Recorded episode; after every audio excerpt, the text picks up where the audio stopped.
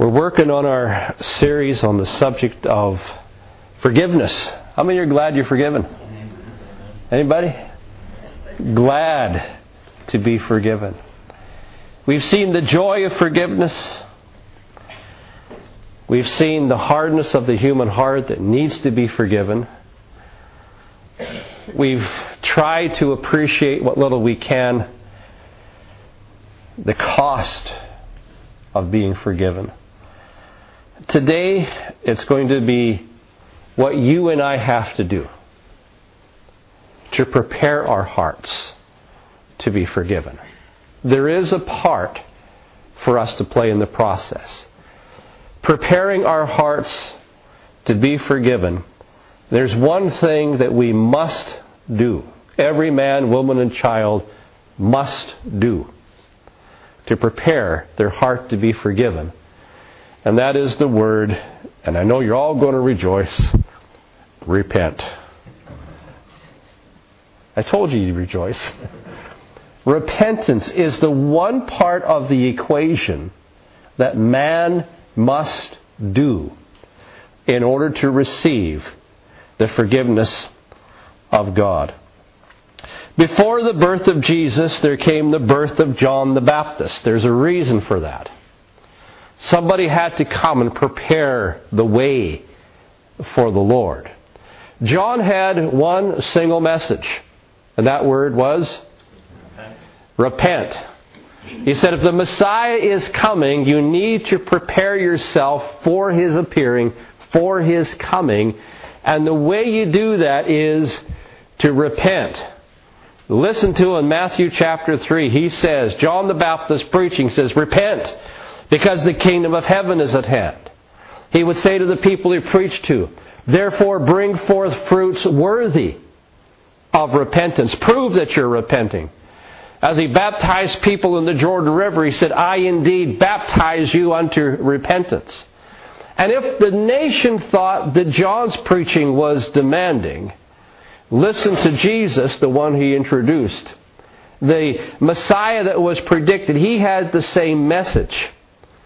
And the message that Jesus preached was because the kingdom has come, the first response at the good news that the long awaited kingdom has come, the first response is this you need to repent in order to receive the message. It was the very first message that Jesus preached. Did you know that?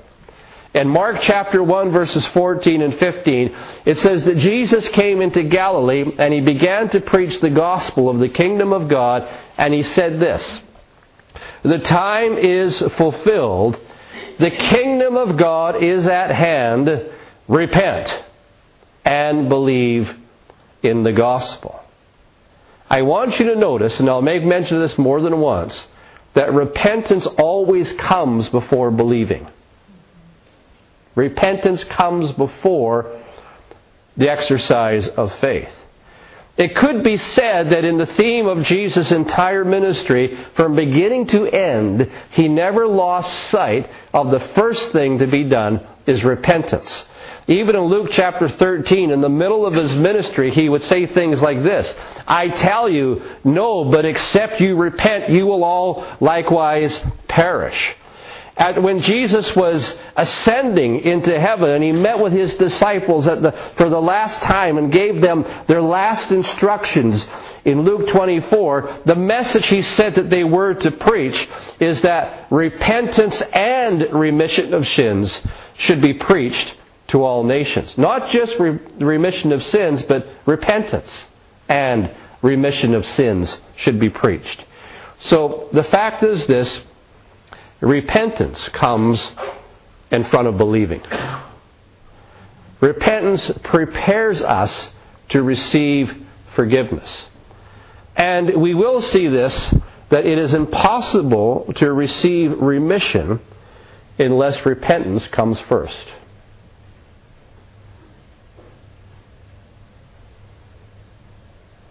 We believe that. Repentance must first come. There's a variety of scriptures that tell us this. I'll just quote a few of them for you. Acts 26 and verse 20. Listen to what Paul the Apostle says. He says, I preached that they should repent and turn to God and prove their repentance by their deeds. Just like John the Baptist said, bring forth fruits worthy of repentance, Paul said, I preached that people should repent and turn to God and prove their repentance by their actions. Prove it. That's what Paul preached. Listen in Acts chapter 20 and verse 21, where Paul is preaching. When he describes his preaching, he says, I have declared to both Jews and Greeks that they must turn to God in repentance and have faith in our Lord Jesus. Not just have faith, but repentance comes before having faith. Hebrews chapter 6 and verse 1, not laying again the foundation of repentance from dead works and of faith towards God. Before the writer of Hebrews talks about faith, he talks about repentance. And you have this theme all the way through Scripture. Now, that does not mean that repentance is equal to or greater than being forgiven. Only God can grant the forgiveness of our sin. But to prepare his heart, repentance is something men must do in order to prepare the heart. I want you to think of your home that you live in.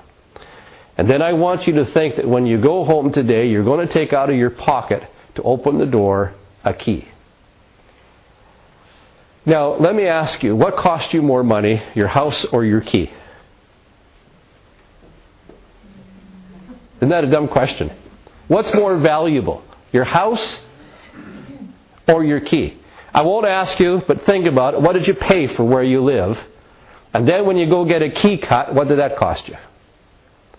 What has the greater value? There's no comparison between the value of a key and the value of the house. But how many know without the key, you're not getting in?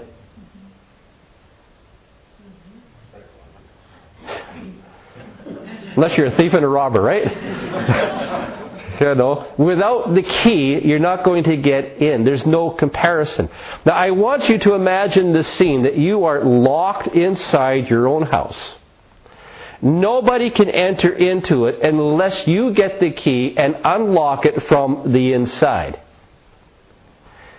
The lock to the door of our will is on the inside, and only we have the power to open the door. You follow what I'm saying? No one's going to get in if you don't unlock the door from the inside. Now, you're in, you're locked inside your house. Unknown to you, the house is being filled with carbon monoxide. Now, how many know that carbon monoxide is invisible? You can't see it. How many know that it's tasteless? You'll never taste it. It's odorless, you'll never smell it. It's colorless, you'll never see it. It is totally indiscernible. You have no idea. There's nothing in your senses that's going to tell you you're dying of carbon monoxide poisoning. You have no idea that it's happening to you. But it's happening. You're being poisoned and you have no clue. Now, somebody's on the outside trying to convince you that your life is in danger. And you're going to lose your life if you don't open the door. All the answer to your problems on the outside. But if you don't take the key, unlock the door, and let that help in, the silent killer will take you. You follow what I'm saying? Repentance is you taking the key from the inside and opening the door so you could be rescued from the predicament you don't even know you're in. Repentance is what opens the door from the inside. And it's the one thing we must do to receive God's forgiveness. That's how repentance works in the Scripture. We want to be saved without opening the door of our heart and without opening the door of our will. We just rather be rescued without realizing our part that has to be done. So let's give a definition. What is repentance? What is it? The Greek word, if you want to know it, is metanoia. And what that word means in modern English is to change your mind. Now that's important because we call a lot of other things repentance. But repentance is change your opinion, change your thought, change your purpose, change your mind. That's what the Greek word means in all Greek literature. When it's used in the Bible, what it means specifically is you have to change the way you think. It requires a change of attitude towards sin. It means have a shift of opinion that also involves forsaking that sin. It means that you have to see sin as God sees it. You have to agree with God's assessment of it, and then you have to accept the guilt for participation in it, and then you have to resolve to forsake it forever. All that is included in the word repent when you unlock the door from the inside. In the scripture, repentance involves two turnings, not just one, but two turnings. Number one, you have to turn away from something. And number two, you have to turn towards something. It is both a forsaking and a seeking. It's turning away from sin and it is turning to God. One of the clearest examples that Jesus gave is when he taught the prodigal son, the story of the prodigal son. I don't have to tell you the story because everybody knows it. But that prodigal son, he turned, had to turn away from his behavior and he had to turn towards his father. He had to determine, he had to get to that place in his life where he had determined that he wanted to forsake his miserable life. He had to come to a change of thinking. The Bible says when he came to himself, had to come to a change of thinking, and then he physically got up and had to return to his father. He turned from that situation, changed the way he thought, and he went to his father. That is repentance. Luke chapter 15, the, the, story of the, the lost sheep, the lost coin, and the lost son, the prodigal son, is to exemplify, illustrate for us repentance. Turning from and turning to. When he turned to his father, only then was the opportunity created for him to be restored. The heart of the Father was to restore, but until he made those decisions, there was no restoration. Follow what we're saying. It's something he had to do. Attempting to turn to God without first turning from sin is being dishonest with God. Repentance is required. So let's understand that more than anything else, repentance is something you do with your mind. It's not an emotion. It is a decision. At the beginning, repentance is a mental act that we must do. Jesus told a parable in Matthew 21, verses uh, 28 to 31, that a father had two sons. He says to the one, Go work in the field. He says to both sons, Go and work in the field. One said, Yes, I will. But you know what he did? He didn't bother going. The other son said, No, I won't. But Jesus said he repented and then went and worked in the field. That son simply changed his mind and did what he was asked to do. The important thing I want to say right now is that the repentance was not evidenced by a great emotional outburst. No flood of tears, just a decision to do what he was asked to do. No emotion involved in that particular story. Now, that doesn't mean that people having emotional outbursts is out of order. That doesn't mean that. But emotional responses simply cannot be called and simply cannot be equated with repentance on their own. Repentance, at its basic definition, is not emotional response. Repentance is a change of the way you think. It is a change of opinion, change of mind, followed by the appropriate action to demonstrate that you've changed your mind. That's what repentance is. That may come with tears, there may be no tears. It depends upon your personality. It depends upon your personality. There is a vast difference between being filled with remorse and repenting. A world of difference between the two. Many people have a deep sense of grief and remorse, but don't necessarily turn to God in it. Is that not the truth? Filled with grief and filled with remorse over what has happened, but they don't necessarily turn to God. Repentance is an inward act. Not to be confused with outward things we do. We may outwardly confess. We may outwardly surrender. We may even outwardly try to make restitution. But an inward change of mind will result in observable outside behavior. But outward change that is not based upon inward decision is not genuine. And it doesn't last.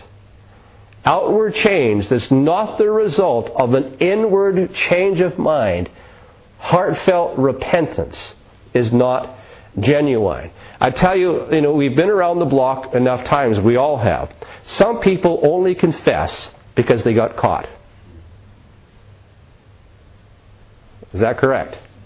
They only confess because they got caught. Or some people will confess only because they have publicly created a mess for themselves from which they cannot extricate themselves. But in reality, they're not sorry. They really don't want to forsake their sin. They just don't like the consequences. So they come to you for help.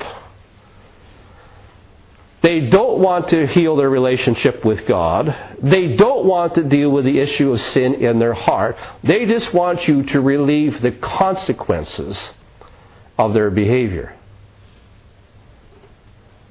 And you know what? It doesn't work. It just sets you up for people to take from you forever. No inward change. If we can deliver them from suffering consequences, they choose to go straight back to their sin. There's not an inward decision. So without repentance, confession is shallow. Without repentance, surrender is hypocritical. Without repentance, when people try to make restitution, is nothing more than trying to salvage your conscience. Repentance is the thing that we have to do to experience the fullness of the grace of God. Now, true repentance is a beautiful thing in Scripture. As I said, it is the key that unlocks the door from the inside that will open you up to the fullness of the grace of God. It's the key that unlocks the door from the inside to open ourselves to the grace of God. He is merely asking us to change our mind. Anybody here have to change your mind? He's merely asking us to change our mind about what we're doing and about our relationship to God. Change of behavior will flow out of this. It's simple. Repenting can be done instantly. He's not asking you to sign a contract. He's not asking you to, to make a pledge of allegiance. What he's asking you to do is change the way you're thinking about what you're doing. Change it. It is beautiful. It is simple. Very, very simple. But that doesn't mean it's easy because there's something called the human heart. The human heart. There is a deep seated pride in every person that strongly resists the need that I have to change the way I think. Anyone want to confess to that? I don't want to have to change the way I think. There's a deep seated pride that stops people from changing, resisting a change of mind, or causes them to resist a confession of guilt. We never want to admit that somebody else is right. How far are we willing to go? Hoping we'll get to our destination without having to turn around. Anybody? I shouldn't make this confession. My wife convinced me that we should take a day off. So we did. We drove down to the Mourne Mountains because it's been a while since we've been through there. We just want to go through and enjoy the view, vacate our minds, just enjoy the day out there. So I said, well, let's try a route we've never gone before. So we looked on the internet, said, well, I've never been to this place, but try this. And I don't believe everything you read on the internet because this is supposed to be the most fabulous view of the Mourne Mountains you could ever wish for. So I put it into my sat nav, and here we are, going to go through it. I said, There's the sign, coastal route, let's take it. I said, Okay, we're going on it. But Darla says, It's taking us away from the mountains, not to the mountains. But I said, The sign says. The sign says. She says to me, Five miles down the road, we're going away. And I said, just around the corner. We'll get to it. 17 miles down the road, I had to make an admission. I'm not going to get to the destination unless I turn around. But I was hoping we'd get there without me having to turn around. you follow what I'm saying? Anybody else do that kind of stuff? Anybody? Just men, right? Just men. You know. You know. Inwardly, you know you've made a mistake. But you're going to keep on pushing the wrong direction, hoping that you can get a solution without having to admit you've been wrong. How far are we willing to go before we recognize that you got to turn around? That God is right or your wife was right? How far do we go until we realize it's the wrong direction? So repentance is easy. Um, repentance is simple, but it's not necessarily easy for the human heart. Because sin has taken its toll on us. It's dulled our mind, blinded our eyes, desensitized our emotion, filled us with pride. Generally, the truth is this nobody wants to repent. Nobody wants to admit they're wrong. Nobody wants to admit they're on the wrong course and they made an error. Generally, man will not choose to repent. Now, here's something the Bible teaches that the power of sin and the power of being deceived is greater than the power of conviction. Yes, you are convicted, but deeper than your conviction is this deception. Which one wins the battle? And usually it's the deception that wins the battle. So what can be done? Because without repentance, we're getting nowhere. But we don't want to repent. So let me tell you about a gracious God. One thing we're discovering is how merciful and how absolutely gracious God is. God, here's the good news for you God has even made provision to help you to repent. Come on, shout amen or something. He's even given you help to repent. He even come, I mean, he almost does everything for us. Here is the truth. Repentance is granted to you as a gift.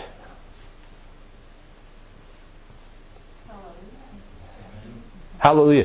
Because we're so full of pride and, and we don't want to admit and we don't want to have to turn around. We're trying to save our own face all the time. And, but God wants to give you repentance as a gift to enable you to do those things. It's a gift. Listen to three scriptures Acts chapter 11 and verse 18, where it says, When they heard these things, they became silent. They glorified God, saying, Then God has also granted to the Gentiles repentance unto life. I want you to hear that phrase. He has granted repentance. Listen to Acts chapter 5 and verse 31. It says, Him has God exalted to his right hand to be Prince and Savior to give repentance to Israel and forgiveness of sins. To give them repentance. Repentance is a gift. Listen to 2 Timothy chapter 2 and verse 25. It says, In humility, correcting those who are in opposition, if God perhaps will grant them repentance so that they may know the truth. Hopefully, God will give them the ability to repent. So there's three scriptures there that talks about the ability to repent is something that God enables us to do because we as human beings don't do it ourselves. Isn't God gracious to make up for our slack? What kind of a gracious God are we worshiping here? Without outside help, we cannot repent. But repent we must if we want the grace of God. Now, people often don't understand how God helps us to repent. We don't understand the help when it comes. How can we be motivated to repent? In the scripture, there are three ways. Three ways that God may give you the ability to repent. Way number one Romans chapter 2 and verse number 4. Romans chapter 2 and verse 4. Listen to what it says. Or do you despise the riches of his goodness, forbearance, and long suffering, not knowing that the goodness of God leads you to repentance? Hallelujah. The goodness of God leads you to repentance. I'm going to make a statement that, that's true about every one of us. Everybody in this room today, you're doing better than you deserve.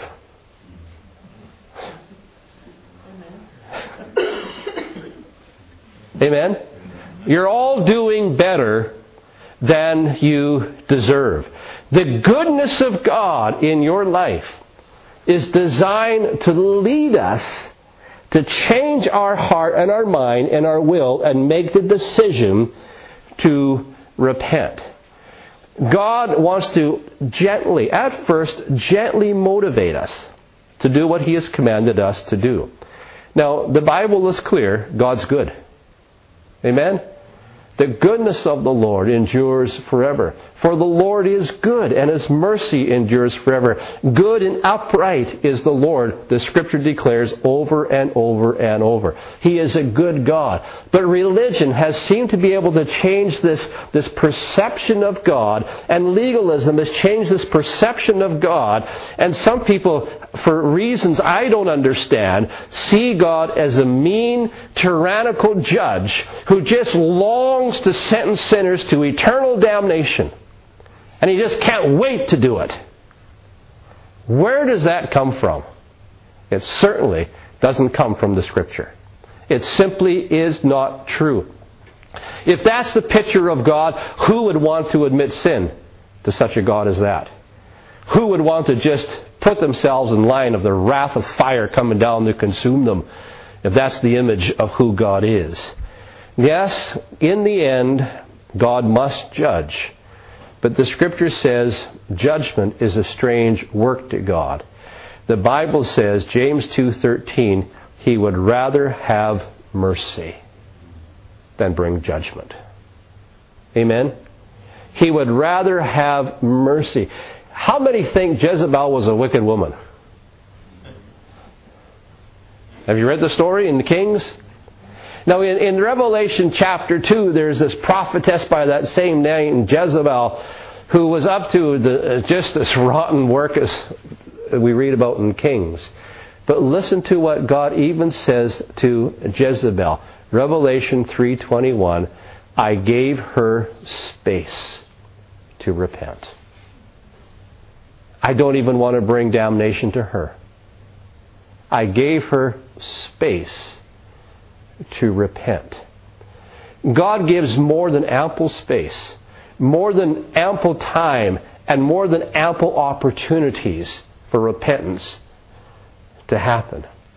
God's first approach in getting us to repent is through His goodness, through His amazing patience on His part God wants to reveal himself as tender and compassionate towards sinful men. Instead of you giving you what we deserve, he excuses us time and time and time and time again, almost as if he overlooks our habits, overlooks our thoughts, overlooks our attitudes, and in spite of us still answers prayer, in spite of us still blesses us, in spite of us still gives us a sense of his presence. And we know there's things out of sync in our life, and yet he's good anyway. And yet he supplies your needs anyway. Isn't that amazing? We're all doing better than we deserve. When Jesus came, he didn't come to judge. He made that very plain. I didn't come to condemn the world. When he came, the reason he was to reveal the love of the Father. He was going to the embodiment of what God's nature is.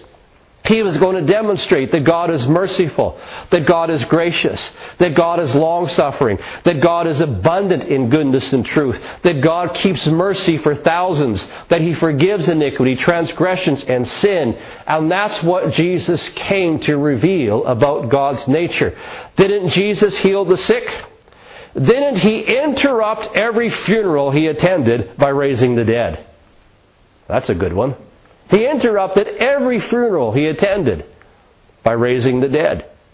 Didn't he cast out demons? Didn't he open up blind eyes? Didn't he restore the demented to complete sanity? Was he not gracious? Was he not tender towards the women? Didn't he have time for the children? Was he not loved by the men? Didn't he teach the unlearned? Was he not compassionate? Is he not good? His first coming was not to judge, but it was to save people from judgment in the future. Jesus came to reveal the love of the Father. If you could summarize the preaching of Peter the apostle, he summarizes it for you in Acts 10:38. And here's his summary of the gospel. It's how God anointed Jesus of Nazareth with the Holy Spirit and with power, who went about doing good. That's how Peter describes. I mean, Peter, the man who denied Jesus. And instead of being condemned for denying Jesus, Peter received compassion. Isn't that amazing? And Peter never forgot it. All he could say is that he's a good God. He treats me better than I deserve. He is a good God. And Peter had to learn in his own private life that it's far better to bring people to the Lord through deep love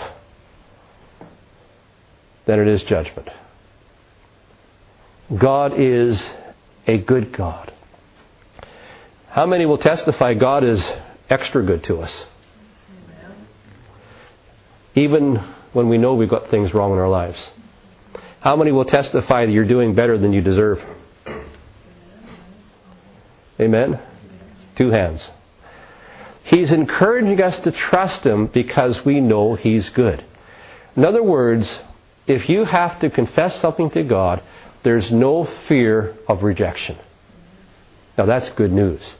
There is no fear of rejection. That means it removes the horror of having to repent to the Lord because we know that if I repent, I'm admitting guilt, and I know that God has to deal with sin, but He's going to do it in a manner that's good for you, not destructive. We confess our sins to a good God, not a mean one. One who is quick and eager to forgive and to restore. So you and I know the goodness of God. And that, that display of the goodness of God is intended to lead us to repentance. God's not trying to enforce His laws on you, He's trying to entice you by being good to you. In other words, He would rather lead you to repentance, not drive you to it. Now, if this approach doesn't work, God has method number two. You knew this was coming, didn't you? If you won't be led by His goodness, approach number two. Read with me 2 Corinthians chapter 7, verses 8 to 11. Paul has to write to the Corinthian church about some behavior that was going on that was damaging to the testimony of the gospel. They were not doing nothing about it. They were blessed with all kinds of spiritual blessings. They were filled with the gifts of the Holy Spirit. There was no lack of speaking in tongues, no lack of the demonstration of the power of God. God was being good to them. They were doing better than they deserved.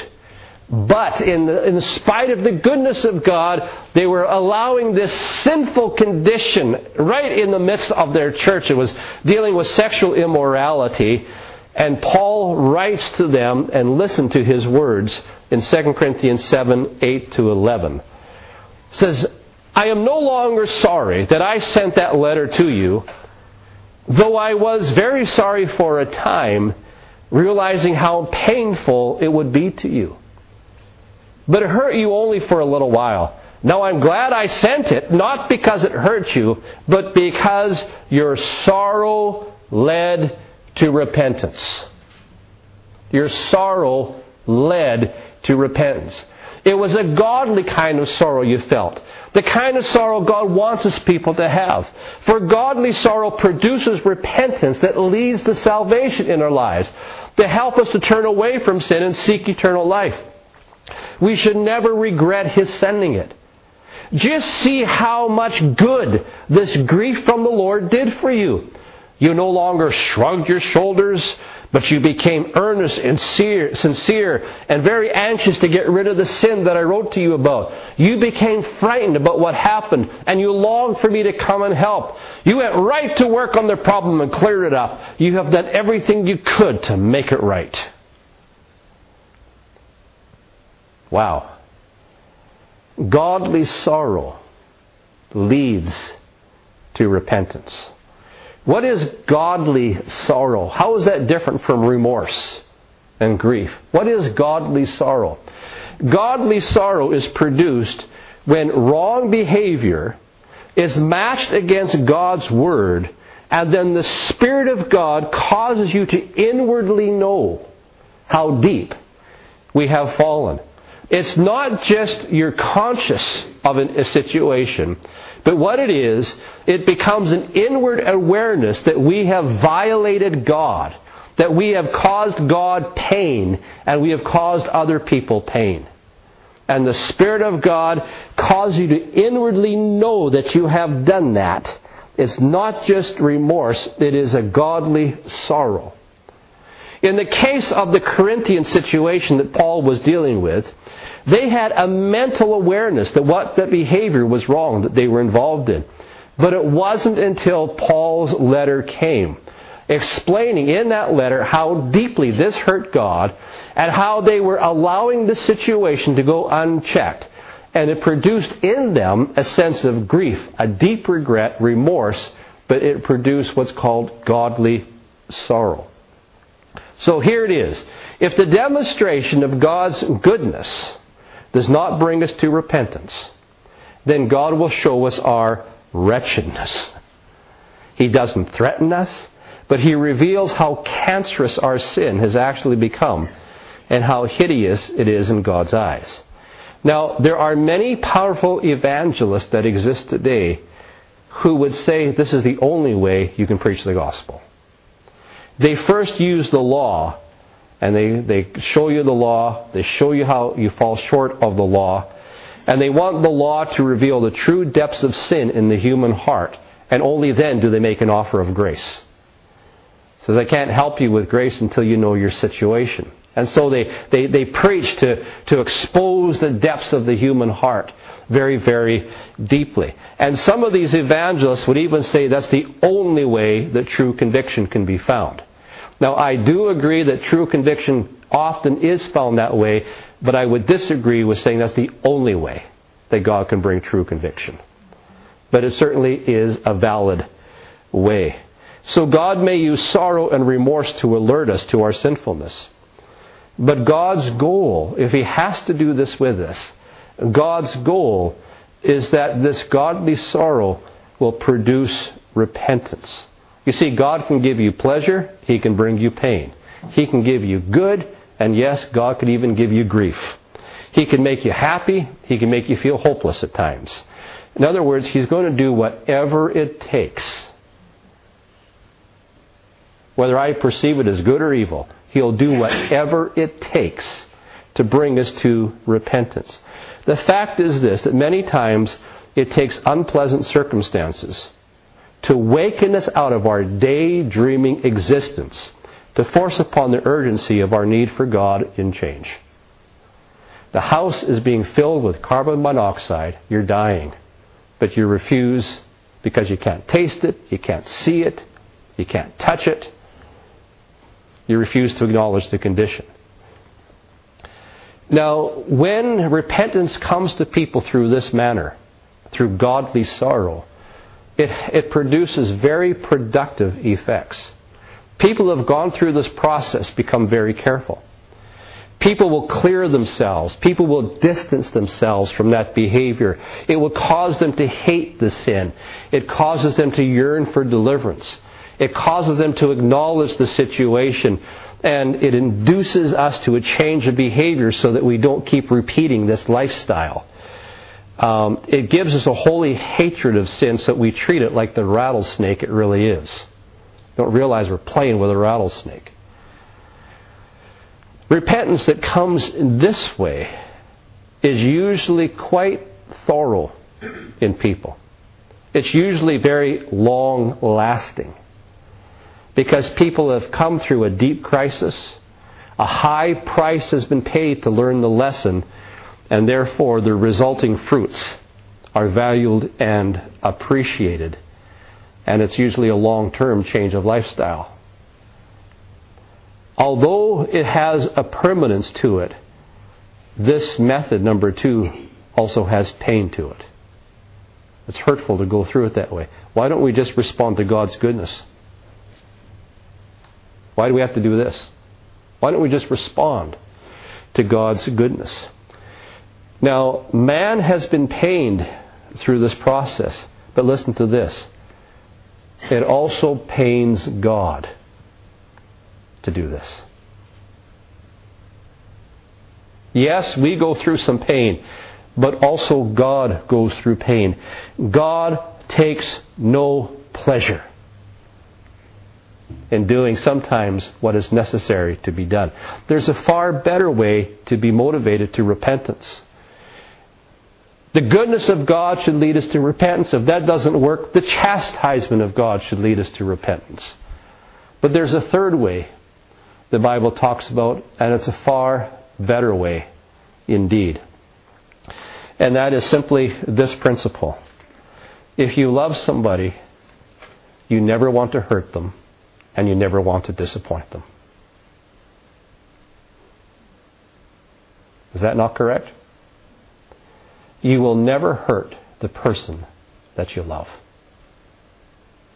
Love doesn't do that. You remember the story of Simon the Pharisee? Remember that story? Do you remember Jesus was invited to his house for meat? Do you remember that Simon didn't kiss him, didn't wash his feet, didn't offer him a nice chair, nothing like that? And remember the woman off the street came in and kissed the feet of Jesus and washed his feet with her hair and dried with her hair. Do you remember that story? Jesus asked Simon a question Simon, who loves more? The one who was forgiven little, or the one who was forgiven much? Who loves more? Simon, using his secular, worldly wisdom, gave the answer that Jesus expected him to give. He said, Well, I suppose the one that was forgiven much. Now, and Simon, or Jesus simply used Simon's logic to press the point home to him. But I want to make a statement here. Simon's answer is true as far as the world goes, but it's not true as far as the kingdom of heaven goes. That's secular wisdom. That's not the kingdom of heaven. It's simply not true that those who have been forgiven much love much. That's simply not true. There are people who have been forgiven much who simply take advantage and don't respond in love. Didn't Jesus tell a parable about a guy who owed the king massive amounts of millions of, of, of pounds, I would say, millions of dollars, whatever currency? And I can't pay it, I can't pay it, and the king just forgave him. He was forgiven much. When he met somebody else who only owed him 10 pounds, what was his response? Oh, I, I, I love so much, eh? No, he was going to hold people accountable for as little as 10 pounds when he had been forgiven millions. It's simply not true that those who have been forgiven much automatically love much. There are people who have been forgiven a lot in their life, but they don't love God, they don't attend church, and they show next to no gratitude, in spite of the God's goodness in their lives. They simply don't show much love. And it's also true that there are people who have grown up in good Christian homes who have never, thankfully, fallen deep into the world. And they love a lot. And they love God passionately with their whole lives. Nobody needs to fall into deep sin before you can passionately love Christ. Nobody needs to violate the person of Christ in order to learn how to appreciate His grace. Nobody needs to deeply experience the world so you can end up having a holy zeal for God. Thank God if you've fallen off the deep end and God has rescued you and it produces a passion for Christ. Hallelujah. But you don't have to fall off the bandwagon to have a holy zeal for Jesus. Amen? You see, the kingdom of heaven operates very different than what Simon thought. In the world, perhaps we could say great forgiveness will produce great love. Not necessarily, but let's suppose. But in the kingdom of heaven, listen carefully, it's the other way around.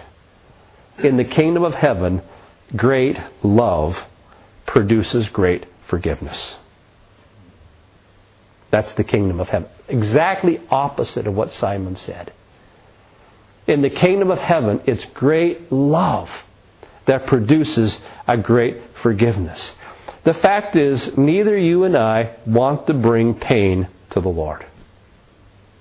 Amen? Neither you and I want to bring pain to the Lord. The more intimately we love the Lord, the quicker you and I are going to repent.